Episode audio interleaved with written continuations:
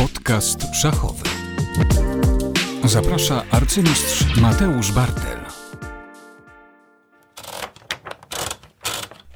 Imię, Mateusz.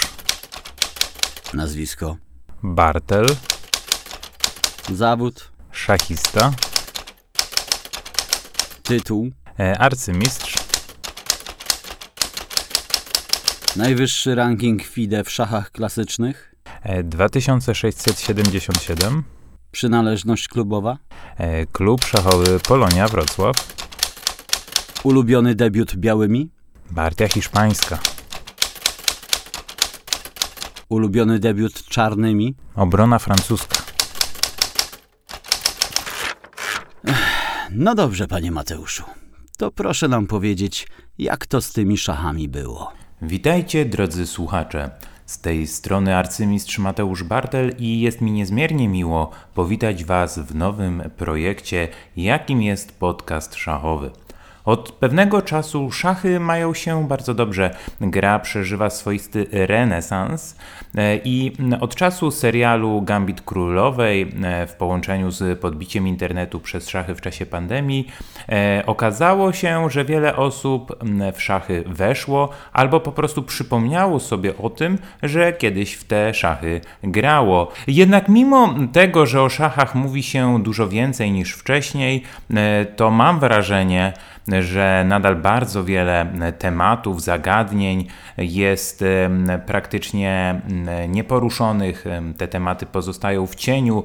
Można powiedzieć, że są traktowane powierzchownie po macoszemu. I moim celem stojącym za powstaniem podcastu szachowego jest to zmienić.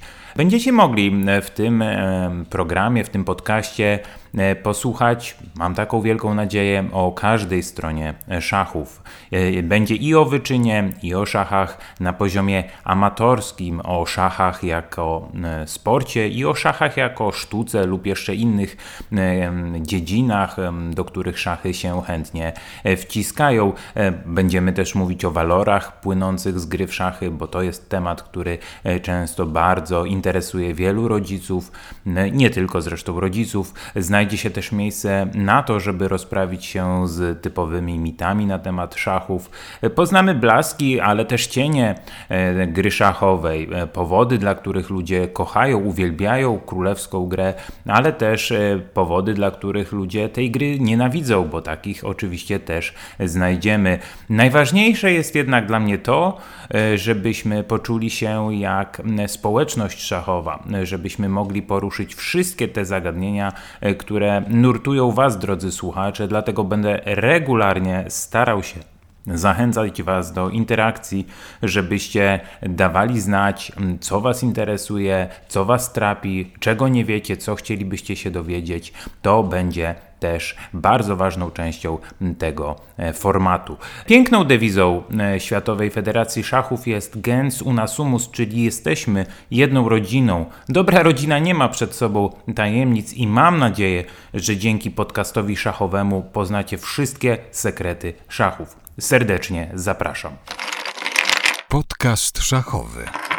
Pomyślałem, że skoro to pierwszy odcinek mojego podcastu, to wypadałoby się szachowo przedstawić, trochę opowiedzieć o sobie, jakoś mm, udowodnić, że nieprzypadkowo się tutaj e, znalazłem. E, producent tego podcastu szachowego, e, Dawid Bartosik, przeprowadził małą ankietę wśród kilkunastu szachistów amatorów, którzy zapewne mogą mieć podobne pytania jak w słuchacze. Byli wśród nich e, kandydaci na mistrza, osoby z pierwszą, z drugą kategorią szachową, e, czyli osoby, które już o szachach wiedzą całkiem sporo. E, o, powiedział o podcaście szachowym Dawid tym osobom, zebrał od nich 10 najczęściej pojawiających się pytań i oto właśnie one. Co Mateusz Bartel widzi w szachach, że postanowił poświęcić im swoje życie? Mm, To jest właściwie pytanie, które czasami sobie e, zadaję, e, bo i myślę, że wielu szachistów e, z czołówki sobie takie pytanie zadaje. Kilka dni temu na Pucharze Świata Fabiano Caruana dostał pytanie, co by robił, gdyby nie był szachistą. On odpowiedział, że właściwie to nie wie, bo w szachy gra od szóstego roku życia, więc nigdy nie zastanawiał się nad niczym innym. No i właściwie jak zapytać dowolnie mm, innego, dowolnego innego zawodnika z czołówki światowej, to odpowiedź byłaby bardzo podobna, bo żeby zostać e, szachistą e, no, top 100, top 200 na świecie, nie mówiąc już o tej czołówce światowej, no to trzeba w te szachy grać od, od maleńkości. No a jeżeli gramy od maleńkości, no to znaczy, że one musiały e, bardzo zainteresować, rzucić taką, taką jakąś przyciągającą magnetyczną siłę na człowieka. Myślę, że m, e, szachy trzeba kochać, żeby w nie grać, bo są dyscypliną z- jednej strony niesamowicie bogatą, bardzo ciekawą, no ale z drugiej strony bardzo wymagającą, która e, często jest niewdzięczna, emocjonalnie angażująca. E, I no to jest taka rzecz, która myślę, e, musi iść w parze z tą, z tą, z tą pasją do szachów, czyli, e, czyli ta, ta, ta miłość. E, ja zdecydowanie te szachy, nie wiem w sumie dlaczego tak mocno pokochałem bardzo szybko. Pamiętam kiedyś spotkanie, miałem em, kilka dzieci było poza mną, dokładnie nie pamiętam jakie to były osoby, no i byłem też ja i był trener szachowy już doświadczony, który przeprowadził z nami jakieś krótkie zajęcia i po zajęciach ja pamiętam usłyszałem jakąś rozmowę tego trenera z rodzicami i właśnie ten trener powiedział z Mateusza coś może być, bo widać, że on kocha szachy.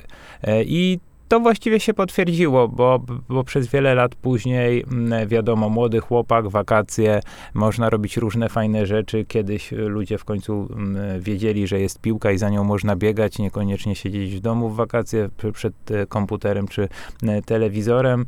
E, A ja często właśnie wybierałem, chociaż lubiłem się ruszać, m, rozstawienie szachów, e, samodzielne analizowanie różnych rzeczy, ale no to jest konieczne, żeby, żeby e, tymi szachami przesiąknąć, przeniknąć, żeby osiągać e, sukcesy. Natomiast myślę, że wiele m, jak zwykle w, przy, w przypadku różnych, różnych karier, nie tylko sportowych, e, można zrzucić na, na, na przypadek. E, Nie wiem, jakby ta moja, nazwijmy to, miłość do szachów się potoczyła, gdyby nie to, że gdybym nie wygrał pierwszego turnieju, w którym brałem udział, bo, bo na pewno to pomogło. E, Poszedłem e, na te, na te mistrzostwa, e, to były chyba mistrzostwa Warszawy do lat 8 albo 9, dokładnie nie pamiętam.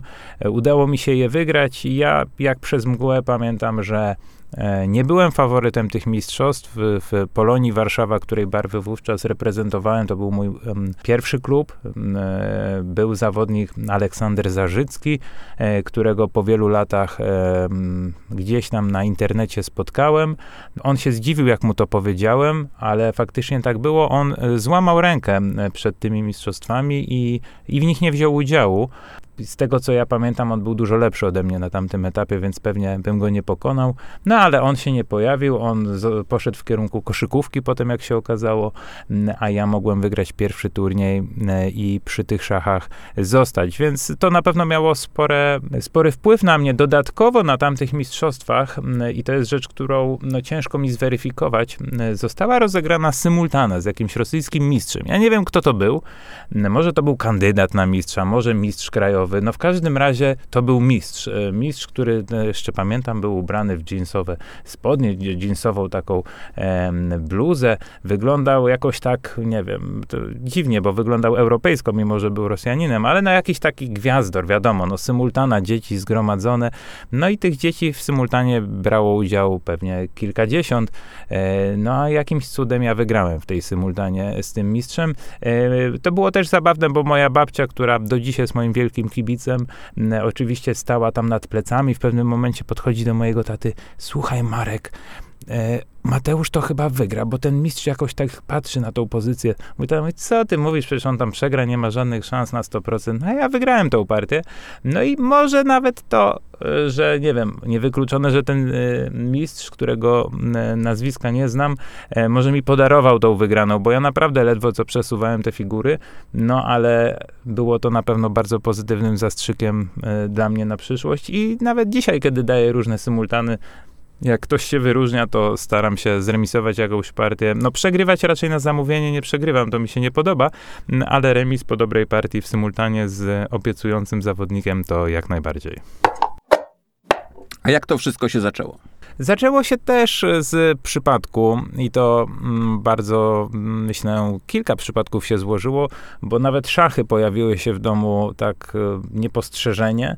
E, Dostałem je, tak mi się przynajmniej wydaje, tak to pamiętam, na jedne z urodzin oj- ojca chrzestnego Pawła, który zresztą no, szybko okazało się, no, nie, przyjaźń z, z moim tatą nie przetrwała próby czasu i gdzieś tam tego no, ojca chrzestnego w życiu swoim nie widziałem za dużo, ale szachy y, podarował i właśnie tata wykorzystał ten gadżet przy okazji choroby, bo tu kolejny, można powiedzieć, przypadek.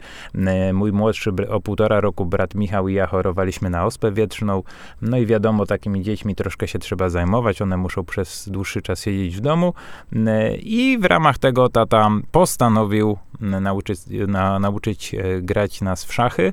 No i to chwyciło, to chwyciło, tacie się to też spodobało, bo mój tata zdecydowanie umysł ścisły, e, bardzo zresztą utalentowany w różnych dziedzinach, również w szachach jak się okazało, bo tata znał zasady szachów, e, ale nic więcej, nie miał żadnych e, doświadczeń e, turniejowych, nie wiedział, że jest coś takiego jak turnieje szachowe, a później przy okazji naszych występów gdzieś tam też się podszkolił, poduczył, łącznie zagrał z 10 turniejów, e, doszedł do drugiej kategorii. No i to taka śmieszna sytuacja, miał dwójkę z plusem, e, miało się już mu ten plus, kiedyś były takie zasady, mógł się przedawniać. I ja powiedziałem tacie, tata, no skończysz jako dwójka, musimy spróbować, żebyś zrobił jedynkę. I tata pod moim naciskiem zdecydował się zagrać w turnieju, w tym turnieju zagrał rewelacyjnie, na tyle, że wskoczył na ranking ELO 2246 e, i zakończył swoją karierę. Już powiedział, więcej nie gram, bo jak gdzieś zagram, to stracę. E, I faktycznie taki wielki ranking e, mu został, mimo że realnie zagrał tych turniejów naprawdę 10, nie, nie więcej w, przez całe swoje e, życie. W każdym razie tata nauczył nas grać w szachy, to chwyciło. Tata zobaczył, że nam się to e, podoba. E, Sam zresztą zawsze sportem się interesował, co prawda bardziej piłką nożną niż szachami, ale, ale lubił e, i aktywność właśnie jakąś tego typu rywalizację. M, Lubił też właśnie nauki ścisłe, więc to wszystko ze sobą się jakoś e, połączyło. M, I kolejny przypadek, który był istotny, gdzieś w podobnym e, czasie tata pracował w akademikach e, Uniwersytetu Warszawskiego przy ulicy Kickiego w Warszawie i tam zakwaterowane były dzieci, które brały udział w Mistrzostwach Świata e, do lat em, 10, 12, 14, e, które miały miejsce w Warszawie. No i tata zobaczył, że dzieci też grają w szachy, co w tamtych czasach ten przepływ informacji nie był taki naturalny. Nie zdarzał się, mm, no można było realnie nie wiedzieć, że dzieci grają w szachy, zwłaszcza mm, mówimy o dyscyplinie, którą kiedyś kojarzono z dyscypliną dystyngowanych panów z wąsem i cygarem, e, a tutaj mm, e, nagle małe dzieci grają w szachy. Gdzieś tata e, potem to sobie poukładał, zapisał nas do klubu szachowego Polonia e, i tam i Michał i ja tą swoją przygodę zaczęliśmy. To się zresztą złożyło bardzo dobrze, bo, e, bo Polonia była e, wtedy no, jednym z najlepszych klubów na, e, w Polsce. No na świecie może nie, ale, ale w Polsce na pewno, także trafiliśmy w, w bardzo dobre miejsce. No i ja zresztą reprezentowałem Polonię bardzo, bardzo długo. Potem z, zamieniłem Warszawę na Wrocław, natomiast trafiłem znakomicie i te początki były naprawdę no, bardzo udane.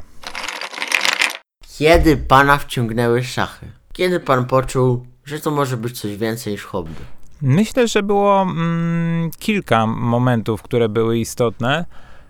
E, Pierwszy, który pamiętam, jest taki, można powiedzieć, mocno anegdotyczny, e, gdyż e, miałem z tatą taki układ, że mm, jeżeli z nim wygram partię, nie pamiętam jakim tempem, to dostanę jakiś tam upominek, jakiś samochodzik. Wtedy tego typu rzeczy to, to nie było tak, że się szło do pierwszego lepszego sklepu i, i wszystko było, Mm, a tata jakiś taki właśnie lepszy zestaw tych samochodzików obiecał, ale za wygranie jakiejś takiej troszkę poważniejszej partii z tatą, układ był już naprawdę mocny, bo e, upominkiem miał być zestaw e, Lego, statek piracki, Czarna Perła, on się nawet nazywa, ja to wszystko sprawdziłem sobie.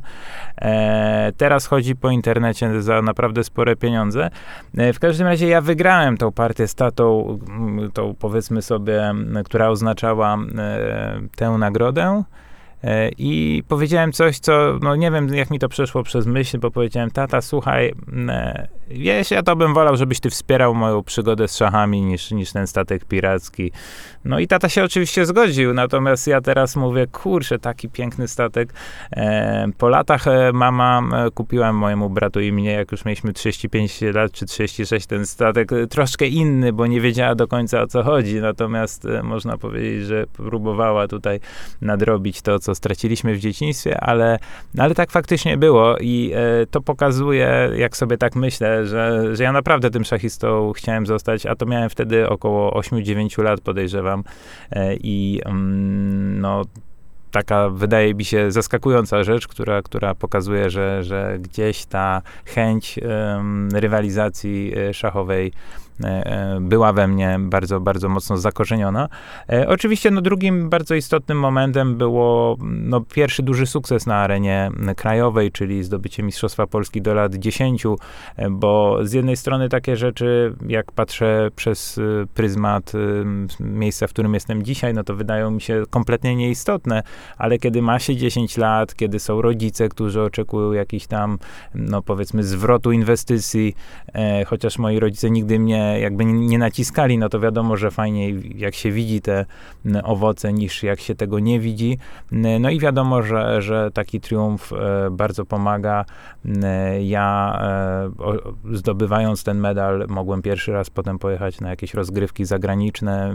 To akurat były Mistrzostwa Europy, bo tak e, w, tamtych czasach było tak, że mistrz Polski jechał na Mistrzostwa Świata, mistrz, wicemistrz jechał na Mistrzostwa Europy, na brązowy medalista zostawał tak naprawdę z niczym, bo e, można było jednego zawodnika formalnie wysłać. To się potem bardzo szybko zmieniło, ale, ale wówczas tak było.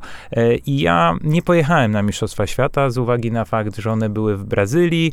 E, Mój tata nie chciał mnie puścić samego, uważał, że powinienem jechać z trenerem. No tu już koszta rosły, rosły bardzo wysoko. No i koniec końców stwierdzono, że lepiej, żebym pojechał na Mistrzostwa Europy. Dogadano się z PZ Szachem, to jakoś udało się załatwić. E, I, i, tam faktycznie e, pojechałem. Oczywiście żałowałem tej egzotycznej Brazylii, no ale w tamtym czasie Mistrzostwa Europy w sumie nawet były lepsze niż Mistrzostwa Świata często, więc nie było to jakimś e, problemem. Natomiast ten, e, ten sukces dał mi jakąś taką motywację i wiarę. Zobaczyłem też właśnie takie troszkę większe szachy już na tej arenie międzynarodowej. No i tak krok po kroku oczywiście coraz bardziej się profesjonalizowałem już po tym sukcesie do lat 10, no to, to, to już ta ochota, żeby osiągnąć coś więcej była duża. Wtedy też pamiętam e, w jakimś momencie bardzo krótko trenowałem z Aleksandrem Czerwońskim, mistrzem międzynarodowym, e, który kiedyś pochodził z Warszawy, potem się przeniósł do Gorzowa Wielkopolskiego i podczas jednych e, zajęć pojawił się temat pytania o to, Zapytał mnie e, pan Aleksander, e, e, czy raczej powiedział, że nie jest kwestią, czy ja zostanę arcymistrzem, tylko kiedy nim zostanę. I to mnie tak uderzyło, mówię, kurczę, ja mam 10 lat, tam pierwszą czy drugą kategorię, nawet już nie pamiętam którą, a tutaj mistrz międzynarodowy mówi, że, że, że to jest kwestią, kiedy ja zostanę tym arcymistrzem. I to nie jest tak, że ja sobie powtarzałem to zdanie co, co, co trzy dni, mówię, zostanę arcymistrzem, ale taka świadomość tego, że ktoś inny mówi, że, że, że ja mogę tym arcymistrzem zostać i że to jest właściwie pewne, na pewno też była taka zachęcająca, żeby kontynuować tę te, te przygodę z szachami. Em, Były oczywiście wątpliwości, E, Moja babcia zawsze się pytała, e, czy ty będziesz e, zawodowcem, czy może raczej nie, no bo, bo to tak raczej no taki trudny kawałek chleba, niepewność. Ja tak babci mówiłem, że, że w sumie to nie wiem. E, Długo też mi się wydawało, że, że bycie tym wyczynowcem to jest trudna rzecz. E, No i e, właściwie e, w takim newralgicznym punkcie życia, myślę, każdego, czyli na przełomie studiów, y, y, szkoły średniej i studiów, y, pojawiło się jeszcze więcej wątpliwości, bo jak się kończy w szachach wiek juniora, czyli te 20 lat, y, 18 to jest wiek juniora, ale do 20 jeszcze są Mistrzostwa Świata, no to wtedy ten mój ranking nie był jakiś strasznie wysoki. Ostatnią imprezę juniorską, czyli Mistrzostwa Świata do 20 lat w, Stambule do, dość koncertowo przewaliłem. Zresztą jak wszystkie Mistrzostwa Świata juniorów, y, zawsze bardzo słabo na nich grałem. Y, I mm, pojawiło się takie uczucie, może warto się skupić na studiach, może jednak em, e, zrobić to e, jak kulturalni ludzie, zdobyć jakąś edukację i, i pracować. Ja wtedy studiowałem em, em, na, w Szkole Głównej Gospodarstwa Wiejskiego na kierunku to się na początku nazywało Międzywydziałowe Studia Informatyki i Ekonometrii, potem ze trzy razy zmieniało nazwę. E, na koniec chyba się nazywało Wydział Zastosowań Informatyki i Matematyki. E, jak e, ta nazwa na koniec wyglądała, już nie pamiętam. W każdym razie e, skończyłem o, koniec końców licencjat na, na, na tym kierunku, natomiast e, Tak naprawdę byłem przekonany, że w tym, powiedzmy sobie, wyuczonym, e, no, w tej edukacji, w tym kierunku edukacyjnym nie będę e, nic robił, a dlatego, że właśnie w tym kluczowym momencie, tuż po mm, e, tych mm, nie, niezbyt udanych Mistrzostwach Świata do lat 20, mm, e, zdarzył się kolejny przypadek w mojej karierze, mianowicie e, byłem trzecim rezerwowym do Mistrzostw Polski. E, Nie uzyskałem kwalifikacji z rankingu, w półfinale nie zagrałem. E, Mimo, że to były mistrzostwa aż 14-osobowe w tamtym czasie, to, to właśnie byłem dalekim rezerwowym. I nagle się okazało, że w tych mistrzostwach zagrałem, bo ktoś zrezygnował z udziału. E, No i te mistrzostwa wygrałem z przewagą półtora punktu, więc e, to było coś takiego mm, i zaskakującego, i co też mi dało e, dość duży e, no właściwie otworzyło sporo, sporo możliwości i też ja zdecydowałem się wziąć urlop dziekański na, na, na uczelni. Przez ten czas podskoczył mój ranking do okolic 2600, czyli do tej mm, powiedzmy sobie ścisłej krajowej czołówki. Zadomowiłem się w kadrze właściwie od tamtego momentu na kolejną dekadę. No i jak już tam byłem, to nie chciałem się w sumie z, z tego miejsca e, ruszać. Chciałbym wiedzieć, jakie są plusy, a jakie minusy. Y, Co szachy dają zawodowym szachistom, a co zabierają? Myślę, że dały mi zdecydowanie więcej niż e, zabrały, e, bo szachy e, przede wszystkim są jakąś taką fajną społecznością ludzi. Oczywiście e, przez to, że tych ludzi często widzimy w bardzo wielu miejscach e, i mm, to potrafi być monotonne, ale e, tak naprawdę mm, w każdym miejscu na świecie można z kimś o szachach porozmawiać. Nawet e, wczoraj rozmawiałem z mm, amatorem szachowym, który powiedział, że podczas wakacji na Maderze podszedł do em, jakiegoś klubu szachowego, powiedział, że jest z Polski, chce pograć w szachy. Ludzie byli zszokowani, że ktoś przyjechał na, na wakacje i chce pograć w szachy nagle z amatorami na Maderze. No ale to pokazuje, że szachy no, są ponad kulturami i językami. Podejrzewam, że można pojechać sobie do jakiejś kawiarni w Gruzji i nagle pograć w szachy przy winie. Można pojechać e, sobie do Buenos Aires i gdzieś tam w jakimś e, klubie nocnym też te szachy wyciągnąć. Także to otwiera bardzo wiele drzwi. W bardzo wielu momentach można o tych szachach porozmawiać, pokontaktować się, e, nawet nie znając języka drugiej osoby. Wystarczy, że znamy zasady szachów i, i tym językiem szachów się e, porozumiewamy. Natomiast jeśli chodzi o mnie, no to ja oczywiście poza karierą, którą myślę, mogę uznać za stosunkowo udaną, Zresztą mam nadzieję, że jeszcze nie koniec No to oczywiście w szachach też znalazłem e, miłość, bo moja żona e, Marta jest arcymistrzynią e, i zresztą wiele takich związków arcymistrz, arcymistrzyni bądź szachista, szachistka możemy zaobserwować. To jest dość powszechne, że może nie powszechne, natomiast częste, że takie pary widzimy. A jakie są no, minusy? Bo tych minusów oczywiście też nie brakuje. Zresztą coś, co jest plusem i minusem, bo jeżeli się jest, e, jak to się teraz mod, modnie mówi, singlem albo singielką, no to szachy są tak naprawdę super sprawą, bo można sobie jeździć na turnieje po całym świecie, w bardzo różne miejsca. E, często są to mm, wyjazdy no, wręcz wakacyjne, tak brzmią, bo w różne ciekawe miejsca się jedzie na dowolnym miejscu na świecie. E, No ale to, co jest błogosławieństwem, jak się nie ma zobowiązań rodzinnych, staje się problemem, kiedy, kiedy pojawia się rodzina, kiedy jest ktoś, kto czeka, a człowiek jeździ z turnieju na turniej. Troszkę w, tak jak w przypadku marynarzy, którzy wyjeżdżają czasami na, na kilka miesięcy w rejs, to szachiści mają podobnie. E, Czasami są e, turnieje tak skonstruowane w kalendarzu, że się jeździ z turnieju na turniej. Do, doskonale wiedzą o tym tenisiści, którzy mają jeszcze bardziej intensywny e, kalendarz, natomiast w szachach nie ma czegoś takiego jak sezon. Po prostu e, bez względu na porę roku e, te turnieje się odbywają. Duży plus jest w tym, że no nie ma żadnych obowiązków. Można z, z pewnych turniejów e, rezygnować, na, na niektóre turnieje jeździć, no ale z drugiej strony, jak się jest na przykład członkiem kadry narodowej, no to e, tutaj nagle się pojawiają już jakieś zobowiązania typu Mistrzostwa Polski, typu drużynowe Mistrzostwa Europy bądź Olimpiada, jakieś zgrupowania, bo też przecież są organizowane, e, więc te obowiązki też się pojawiają. E, No i można powiedzieć, że niektórych e, to w pewnym, na pewnym etapie męczy, bo sz- w szachy najczęściej nie gramy parę sezonów, tylko raczej kilka dekad.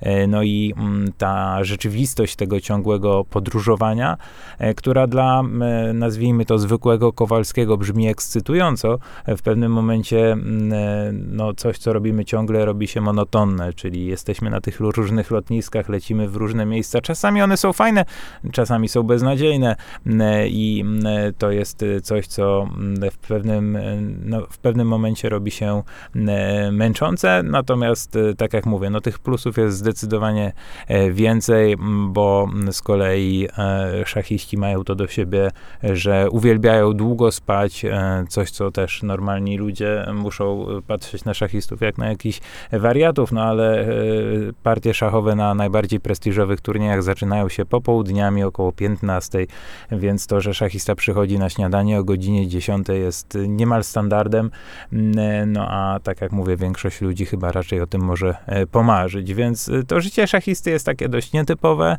mm, e, ale ja tego, tak jak mówię, nie zamieniłbym na, na żadną inną karierę. Czy z królewskiej gry można żyć na królewskim poziomie? Czyli jak zarabia arcymistrz i jakie są w ogóle pieniądze w szachach? Na pewno ciężko odpowiedzieć jednym zdaniem, bo to jest e, bardzo e, zawiła odpowiedź na, na tego typu rzeczy. E, Bez wątpienia ścisła czołówka światowa, te pierwsze 10, 15, 20 osób, no ale z, z naciskiem na 10 żyje, no można powiedzieć po królewsku. Oni, ci zawodnicy z czołówki mają e, naprawdę bardzo m, dobre życie. No oczywiście, no, zależy do czego porównywać. No, są sporty, do których porównywać się nie da. E, m, są profesje, które też są dużo bardziej intratne, natomiast e, zdecydowanie warto być, zdecydowanie warto być e, zawodnikiem ze ścisłej czołówki światowej, E, ale no nie tylko, oczywiście czołówka światowa z szachów żyje. E, Myślę, że e, tak top 50 na świecie żyje na stosunkowo dobrym poziomie. M, Potem to już oczywiście e, jest coraz trudniej. E, Zależy też e, bardzo mocno w jakim kraju m, się znajdujemy, bo są kraje, w których zawodnik numer jeden żyje znakomicie, są kraje, w których zawodnik 5 żyje znakomicie, a są kraje, w których nawet zawodnik numer 10 robi naprawdę dobre pieniądze w, grając w szachy.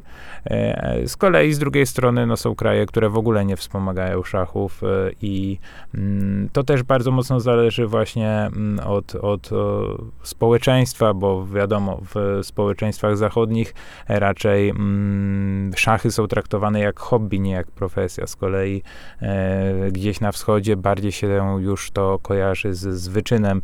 E, no i wiele jest takich rzeczy, które wpływają na to, e, czy się, czy się opłaca, czy się nie opłaca. No też spójrzmy e, na, na powiedzmy średnie zarobki w, w poszczególnych krajach. Nagrody turniejowe i warunki są takie same wszędzie. Wiadomo, że te same pieniądze w, w, na Szwajcarach nie zrobią żadnego wrażenia, a w Polsce to już może być całkiem dobry poziom życia, więc y, no wiele jest tych rzeczy, które y, pozwalają odpowiedzieć na pytanie o te pieniądze. Wiadomo, że z, z tyłu to jest też tak, jak, jak w przypadku muzyków, że no nie każdy zostaje Michaelem Jacksonem, E, zdecydowana większość muzyków utrzymuje się z uczenia innych. E, w szachach jest poniekąd podobnie, zwłaszcza w dzisiejszych czasach, kiedy można udzielać lekcji przez internet. Ogromna liczba osób e, nawet woli uczyć niż grać, no bo wiadomo, granie ma swoje piękne strony, ale też y, jeżeli jest to źródło dochodu, no to się robi stresujące i wiele osób y, woli y, w tym momencie parać się właśnie tą nauką szachów, czy nauczaniem niż, niż grą. Natomiast zdecydowanie, jakby reasumując to wszystko, co powiedziałem, ja nigdy nie zarobiłem złamanego grosza z innego źródła niż szachy. Żyję całkiem, myślę, sympatycznie i myślę, że nie zamieniłbym swojej kariery szachowej na cokolwiek innego. Chciałabym zapytać Mateusza Bartela o to, które zwycięstwo wspomina najlepiej, który sukces jest dla niego tym najważniejszym w karierze. No, to jest tak, że um, ja myślę, że wielu szachistów ma tak, że też e, nie patrzy tylko przez pryzmat jakiegoś tam sukcesu, ale też często spogląda na jakość partii. E, I e, paradoksalnie ja chyba najlepiej się w ogóle czułem w turnieju, którego nie wygrałem, a zrobiłem to koncertowo źle, bo był to turniej w Bill w 2013 roku, gdzie zremisowałem trzy ostatnie partie. Dowolna wygrana w tych trzech partiach dawałaby mi pierwsze miejsce i w każdej z tych partii byłem no, krok od wygranej, to trzeba było się naprawdę postarać, żeby nie wygrać którejś z tych partii. Ja, ja to zrobiłem, ale y, tam naprawdę takie szachy prezentowałem, które mi się bardzo podobały. Pokonałem kilku znakomitych graczy y, i tak czysto szachowo wspominam ten turniej y, najlepiej. Natomiast no, zdecydowanie, jeśli mówimy o Mm, takich e, sukcesach, e, które, które gdzieś tam, o których było głośno, no to na pewno wygranie turnieju Aeroflot Open w 2012 roku było zdecydowanie no, kluczowym sukcesem, e, który, który no, ludzie zapamiętali, który ja też sobie mogę gdzieś tam w to szachowe CV wpisywać. Udało mi się tam wygrać w 20 ruchów z Fabiano Caruaną, no ale wiadomo, jeżeli wygrywa zawodnik mojego poziomu w 20 ruchów z Fabiano Caruaną, to nie świadczy o moim geniuszu, tylko raczej o złym dniu Fabiano. Tym niemniej, no, to, było, to był taki turniej, w którym e, wygrałem właśnie i z Caruaną, i z Sashi Kiranem, który wtedy miał e, 2700. E, żadnej partii nie przegrałem. To dało mi przepustkę do e, prestiżowego turnieju w Dortmundzie, w którym już tak kolorowo nie było, ale, ale na pewno to był, to był taki e, moment, w którym pomyślałem, wow, ja trochę w te szachy gram. E, każdy triumf w Mistrzostwach Polski, a były ich cztery też, oczywiście był dla mnie znaczący znaczący, e, przy czym no, były różne edycje, czasami troszkę szczęśliwie, czasami po naprawdę fajnej grze, natomiast no, zdecydowanie to były takie turnieje najbardziej e, znaczące, przy czym takich właśnie wyskoków ja w swojej karierze miałem całkiem sporo gdzieś jakieś triumfy na e, szachownicach na, na olimpiadzie, e, które ja troszkę przez pryzmat, znaczy tak z przymrużeniem oka je, je traktuję, bo no jednak rozgrywki drużynowe, no to chodzi o to, żeby drużyna zagrała dobrze. To, że e, X czy Y zdobywa złoty medal na szachownicy czwartej czy piątej, no to fajnie można się tym pochwalić, ale nie do końca o to chodzi w rozgrywkach drużynowych. No ale to zawsze było przyjemne taką, taką klasyfikację wygrać uzyskać. Też złoty medal na drużynowych mistrzostwach Europy. W Warszawie zresztą udało mi się uzyskać. I czasami jak skakiwałem z formą, tak jak chociażby na zeszłorocznej olimpiadzie szachowej w, w Indiach, no nikt by nie postawił złamanego centa, że ja jestem w stanie jeszcze dobrze zagrać, a tutaj nagle się okazuje, że, że, że, że ta, ta forma wskakuje. No ja liczę na to, że kiedyś uda mi się na Pucharze Świata zagrać tak, że, że, że z tą formą trafię i zajdę tak daleko, że no, można powiedzieć będę bogaty, bo e, tam e, nagrody są bardzo, bardzo wysokie, e, ale no jeszcze mi się póki co w systemie pucharowym świata podbić nie udało. No i chciałabym też zapytać, czego najbardziej żałuję? Jaka porażka boli go najbardziej? Na to pytanie odpowiedziałem kiedyś w e, audycji Hate Park w kanale sportowym, e, chociaż e, potem pomyślałem, że w sumie powinienem odpowiedzieć inaczej. Dostało się mojemu koledze, z którym zresztą otworzyłem czasopismo szachowe MAT w 2008 czy 2009 roku, już nie pamiętam, czyli Stasiowi Zawadzkiemu, mistrzowi międzynarodowy, międzynarodowemu, bo ze Stasiem graliśmy w Mistrzostwach Polski do lat 14. E, on był rok starszy, ja byłem rok młodszy e, i e, po debiucie dostałem pozycję z figurą więcej, która no, właściwie powinna być łatwa do wygranej. Dodatkowo miałem ogromną przewagę czasową. No i w momencie, kiedy właściwie ja już oczekiwałem rezygnacji przeciwnika, on zaczął się bronić bardzo mocno, potem przechwycił inicjatywę, potem wygrał. To była ważna partia na tyle, że Staszek został potem mistrzem Polski w tym turnieju. Ja skończyłem chyba bez medalu. Dlaczego żałowałem? Dlatego, bo jak już wcześniej mówiłem, no to mistrz Polski jechał na, na Mistrzostwa Świata, wicemistrz Mistrzostwa Europy i tak dalej. A ja wtedy właśnie tuż po tym turnieju, czy w okolicach tego turnieju, zacząłem zyskiwać na każdym turnieju 20, 40, 30 punktów rankingowych i za chwilę mój ranking skoczył z 2,160 na 2,360, czyli byłem tuż przed takim ogromnym skokiem rozwojowym. I ja czułem, że realnie jakbym pojechał na te Mistrzostwa Świata, to mogłem powalczyć o, no, o bardzo wysokie miejsca, a to były Mistrzostwa Świata, bo też tak kiedyś było, że w tych młodszych kategoriach najczęściej grali wszyscy najlepsi, czyli jeżeli ktoś e, no, stawał się dobrym graczem w wieku 16-18 lat, arcymistrzem czy mistrzem międzynarodowym, to już często omijał te rozgrywki juniorskie, bo one nie były dla niego wyzwaniem, ale do 10, 12, 14 bardzo często ci wszyscy najlepsi gracze, którzy, którzy chwilę później mieli rankingi po 2700 grywali, e, no i dlatego była taka bardzo duża chęć z mojej strony, żeby na te mistrzostwa pojechać. Ja nie pojechałem, no i do dziś żałuję. Nie wiem, czy to by zmieniło moją karierę. Być może nie zmieniłoby to absolutnie niczego, no ale gdzieś ta dziecięca taka, takie rozczarowanie i, i, i, i smutek na pewno, na pewno gdzieś tam w mojej głowie siedzi. Takich pojedynczych partii, e, no bo to tak łatwo sobie gdzieś e, powiedzieć, że wygrałbym tą partię, to by było tak. No to na pewno e, Mistrzostwa Europy 2007 w Dreźnie.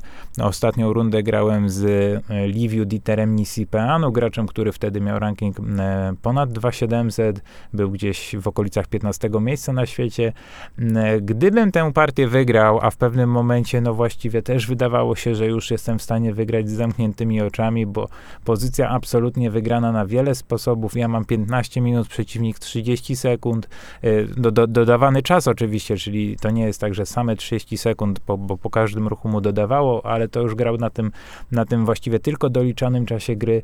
No i można zrobić absolutnie wszystko. Gdybym wygrał tę partię, podzieliłbym miejsca 1-8 w Mistrzostwach Europy, brałbym udział w dogrywkach tempem przyspieszonym o, o Mistrzostwo Europy, Dodatkowo trafiłbym na gracza, bo można to było wyliczyć, który był ode mnie no, rankingowo słabszy, więc realne szanse, żeby tam dojść do, do czwórki, może zdobyć jakiś medal. No gdyby mi się udało na tamtym etapie kariery zdobyć medal Mistrzostw Europy, myślę, że to mogłoby by jakoś pomóc. W każdym razie, no to jest tak, taka rzecz, która, która gdzieś mi tam po głowie chodzi, bo to było bardzo proste wygrać tę partię.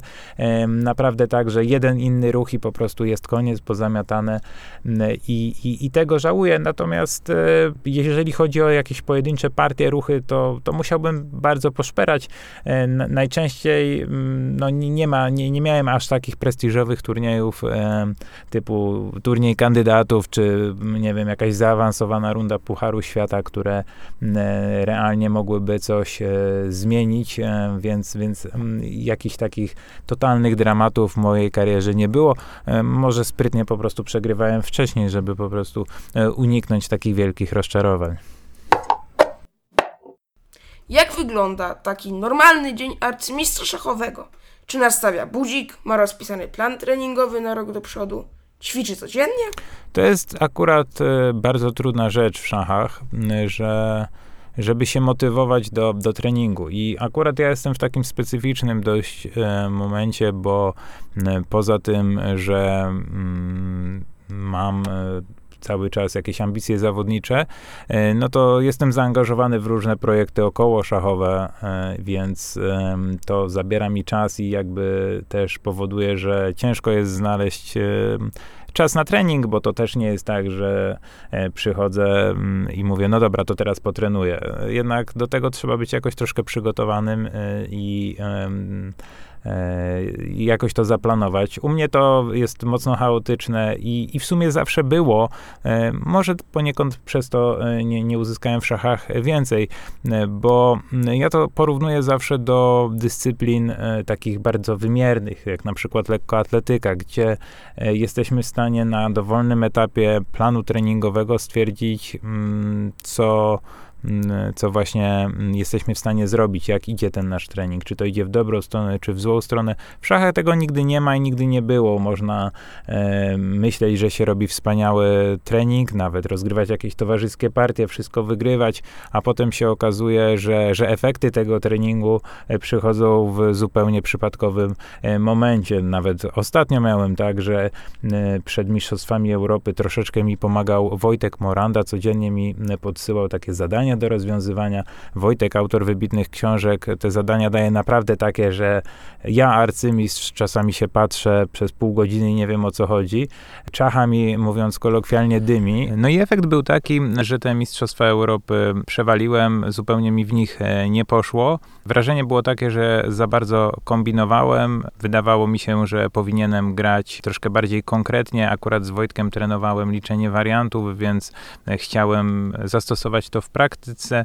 E, no i grałem zupełnie inaczej niż zwykle. Było wrażenie, że te, tej wiedzy nie przyswoiłem i ona powodowała, że próbowałem za bardzo kombinować, a to nigdy nie jest dobre. U mnie zresztą tak bardzo często było w karierze, że praca intensywna y, przynosiła w ogóle odwrotny rezultat y, przed ważnym turniejem, a przychodziła, przychodziły te owoce, taka jakaś powiedzmy to E, lekkość w grze w, zupełnie nieoczekiwanym momencie. I zresztą cała moja kariera wyglądała tak, że kiedy ja już myślałem, że no halo, trzeba kończyć, to nagle wyskakiwał jakiś dobry wynik. A kiedy wydawało mi się, że ja zaczynam rozumieć, o co w tej grze chodzi, no to wtedy y, nagle zaczynałem grać fatalnie. I to bardzo zniechęca do takiej regularnej pracy.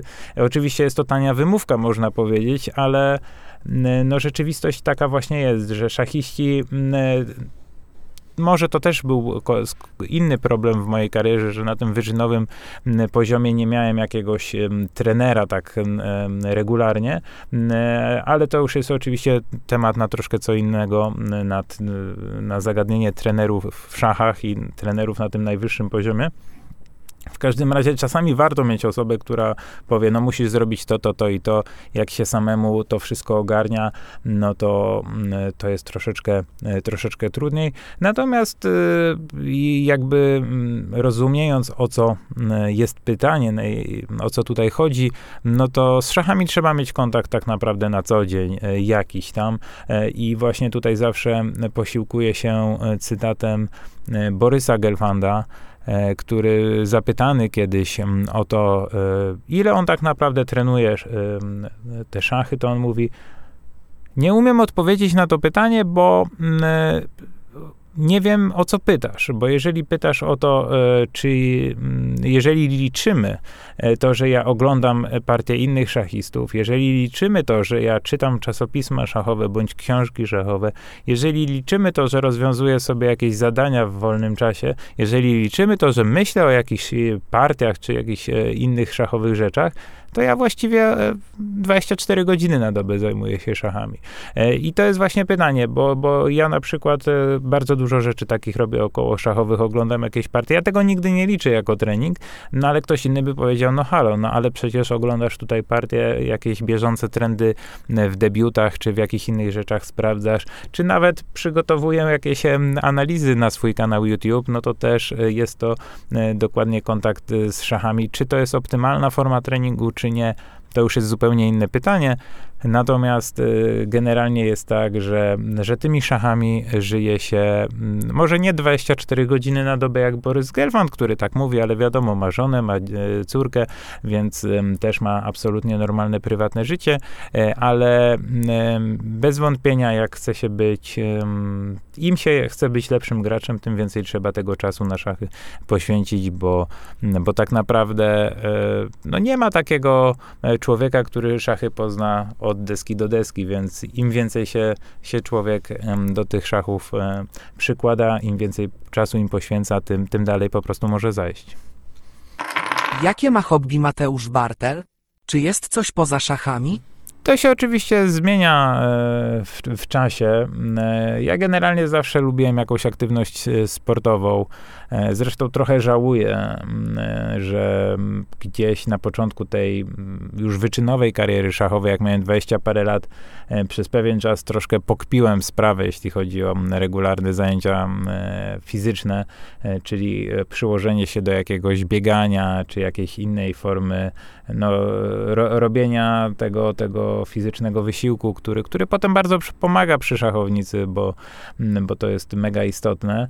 E, natomiast e, i gdzieś, gdzieś po 30 sobie przypomniałem, że ja w sumie bardzo lubię grać w piłkę nożną, więc e, jak jest jakaś e, możliwość, e, no to się pojawiam. Przez pewien czas grałem regularnie w Warszawie, nawet dwa razy w tygodniu, potem raz w tygodniu. Ostatnio to już raczej jest do skoku, e, bo inne, inne aktywności nie pomagają. natomiast to zdecydowanie tak, mogę powiedzieć, że piłka nożna to, to jest moje, moje hobby. no i oczywiście w różnych czasach jest to różnie, bo były momenty, kiedy połykałem jedną książkę za drugą. Bardzo lubię czytać, ale w ostatnim czasie e, praktycznie przestałem, więc, e, więc to, się, to się absolutnie e, z, zmienia. Interesuję się również muzyką, ale nie jest tak, że chodzę na jakieś koncerty. Tutaj moja żona zdecydowanie wiedzie prym, co chwila odwiedza jakieś wydarzenia w Warszawie. Ja raczej tylko na słuchawkach. Natomiast generalnie lubię poszerzać swoją wiedzę w różnych obszarach E, czyli e, jak chwytam jakiekolwiek gazety czy, czy, czy coś innego, to, to po prostu czytam, potem patrzę, że jest jakiś temat, no to rozszerzam wiedzę na ten temat. Lubię jakby taką, takie dla kultury umysłu mniej więcej wiedzieć, co się dzieje na świecie, jakie są ciekawe e, rzeczy, także interesuję się różnymi rzeczami na bieżąco, natomiast no, ciężko powiedzieć, że tutaj jest to jakieś moje wielkie hobby, choć można by było powiedzieć, powiedzieć, że historia, ale mój brat by się uśmiał, bo mój brat e, tutaj, jeśli chodzi o historię, to wie dużo, dużo więcej, więc ja raczej tak, jakieś ciekawostki historyczne to tak, ale, ale bez większej wiedzy. Podcast szachowy. W tym pierwszym odcinku, wyjątkowo, pytań do mnie było całkiem sporo, ale i tak chciałbym Was, drodzy słuchacze, zaprosić do sekcji arcypytania. Arcypytania. Arcypytania to stała sekcja w podcaście szachowym, gdzie będę próbował odpowiedzieć na Wasze e, pytania. Pewnie nie dam rady odpowiedzieć na wszystkie. Mam nadzieję, drodzy słuchacze, że będzie ich dużo, ale postaram się co tydzień wybrać kilka, czy to najciekawszych, czy to najbardziej niestandardowych, e, czy to takich, które najbardziej mnie zaskoczyły pytań e, i przybliżyć Wam to, co w szachach jest dla Was nieznane, albo znaleźć to, co nie jest znane również dla mnie.